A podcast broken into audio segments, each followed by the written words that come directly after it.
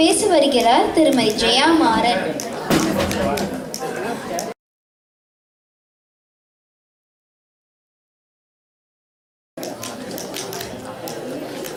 அமுதே தமிழே வணக்கம். என்னுடைய அறியாமையை பெருசுபடுத்தாம என் கூட சகஜமா பழகுற நான் தந்தை ஸ்தானத்துல வச்சு பார்க்குற விழாவின் தலைவர் பெருமதிப்பிற்குரிய டாக்டர் சண்முகம் அவர்களே அயராத உழைப்பின் எடுத்துக்காட்டு திருமதி லக்ஷ்மி சங்கர் அவர்களே.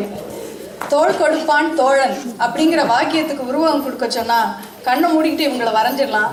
திருமதி ராஜி ராமச்சந்திரன் அவர்களே.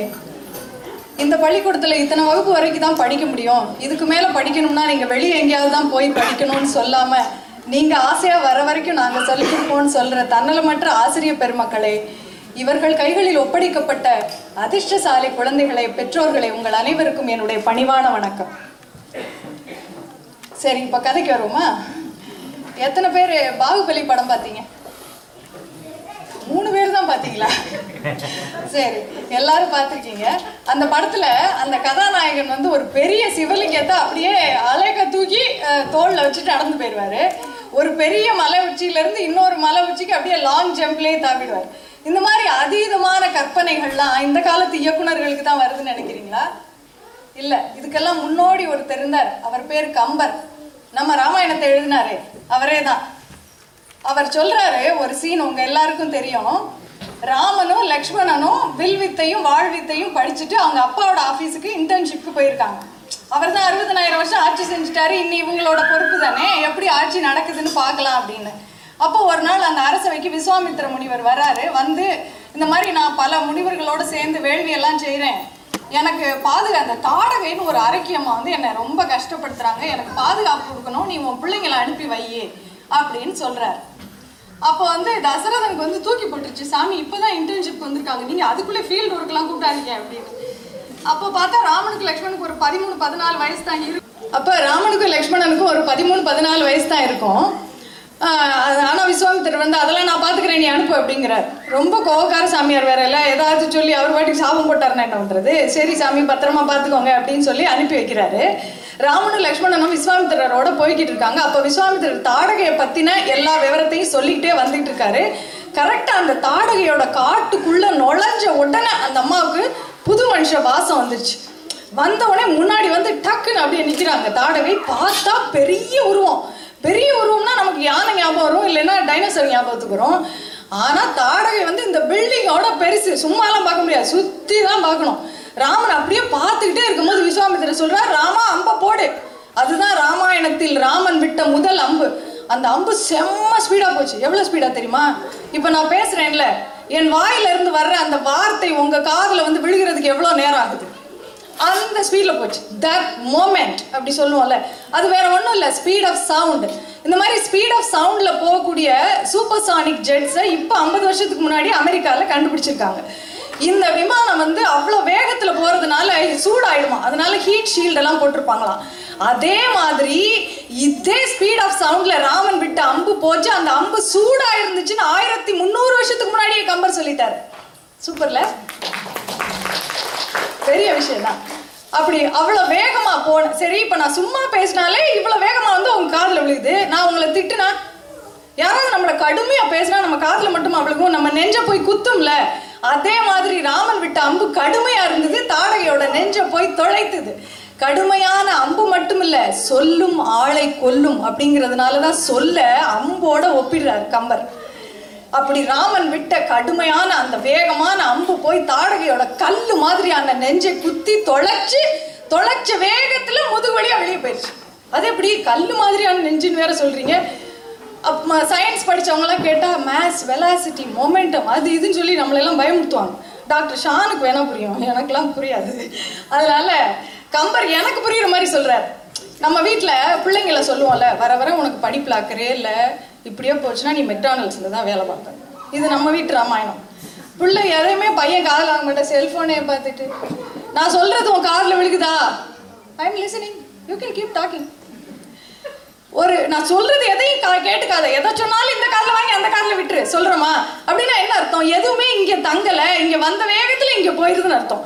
அதே மாதிரி ராமன் விட்ட அம்பு வேகமான சூடான கடுமையான அம்பு தாடகையோட நெஞ்சை துளைத்து துளைத்த வேகத்துல வெளியே போயிடுச்சு பாட்டை பார்ப்போமா சொல்லொக்கும் கடிய வேக சுடு சரம் கரிய செம்மல் அல்லொக்கும் நிறத்தினள் மேல் விடுதலும் வைரக்குன்ற கல் ஒக்கும் நெஞ்சில் தங்காது அப்புறம் கலன்று கல்லா புல்லர்க்கு நல்லோர் சொன்ன பொருள் போல போயிற்றே. இதுதான் பாட்டு. எவ்வளவு கஷ்டமான ரெண்டு கான்செப்டை எவ்வளவு சிம்பிளா சொல்லிட்டாருல இதுதான் ஹீரோ இன்ட்ரடக்ஷன் அடுத்தது ஹீரோயின் இன்ட்ரடக்ஷன் இதுக்கும் நம்ம தமிழ் சினிமாவை தான். அதுதானே எல்லாருக்கும் தெரியும். எடுத்துக்குவோம். தமிழ் சினிமாவில் ஒரு ஹீரோயினை எப்படி இன்ட்ரடியூஸ் பண்ணுவாங்க? முதல்ல கொலுசு போட்டு ரெண்டு கால் அப்படியே ஓடி வரும்.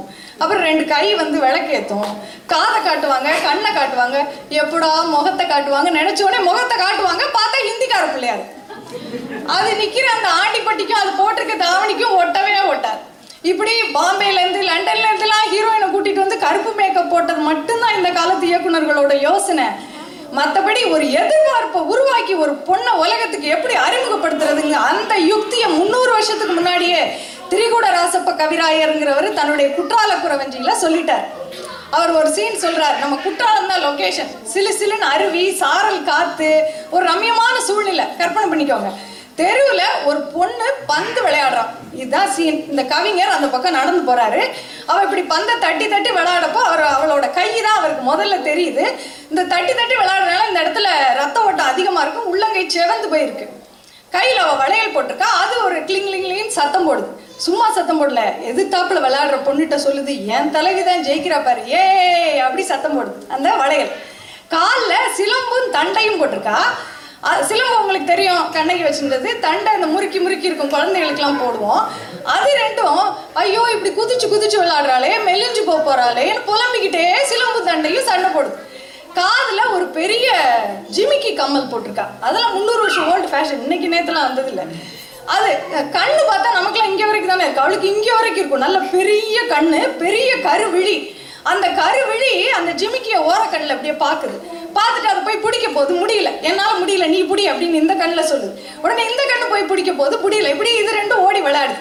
இது எல்லாத்தையும் அவர் பார்த்துட்டு ஆஹா இவ இவ்வளோ அழகா இருக்காளே இந்த உலகம் இவளை பார்த்தா என்ன பாடுபடுமோ? அப்படின்னு நினைச்சுக்கிட்டே முழு முகத்தையும் பார்த்தா தாமரை மலர்ல அமர்ந்திருக்க மகாலட்சுமி மாதிரி இருக்கா. இப்ப புரியுதா? பொண்ணு மகாலட்சுமி மாதிரி இருக்கா அப்படிங்கிற சொல்லோட எங்க இருந்து வந்திருக்குன்னு முந்நூறு வருஷம். பாட்டை பார்ப்போமா? அவ பேரு வசந்த சௌந்தரி பந்து விளையாடுறான் அவ்வளவுதான் சீன் பாட்டை பார்ப்போமா? செங்கையில் வண்டு கலின் கலின் என்று ஜெயம் ஜெயம் என்றாட இடை சங்கதம் என்று சிலம்பு புலம்பொடு தண்டை கலந்தாட பொங்கு கணங்குளை மண்டிய கெண்டை புரண்டு புரண்டாட இங்கு இது கண்டு உலகு என் படும் என் படும் என்று இடை திண்டாட மலர் பங்கைய மங்கை வசந்த சவுந்தரி பந்து பயின்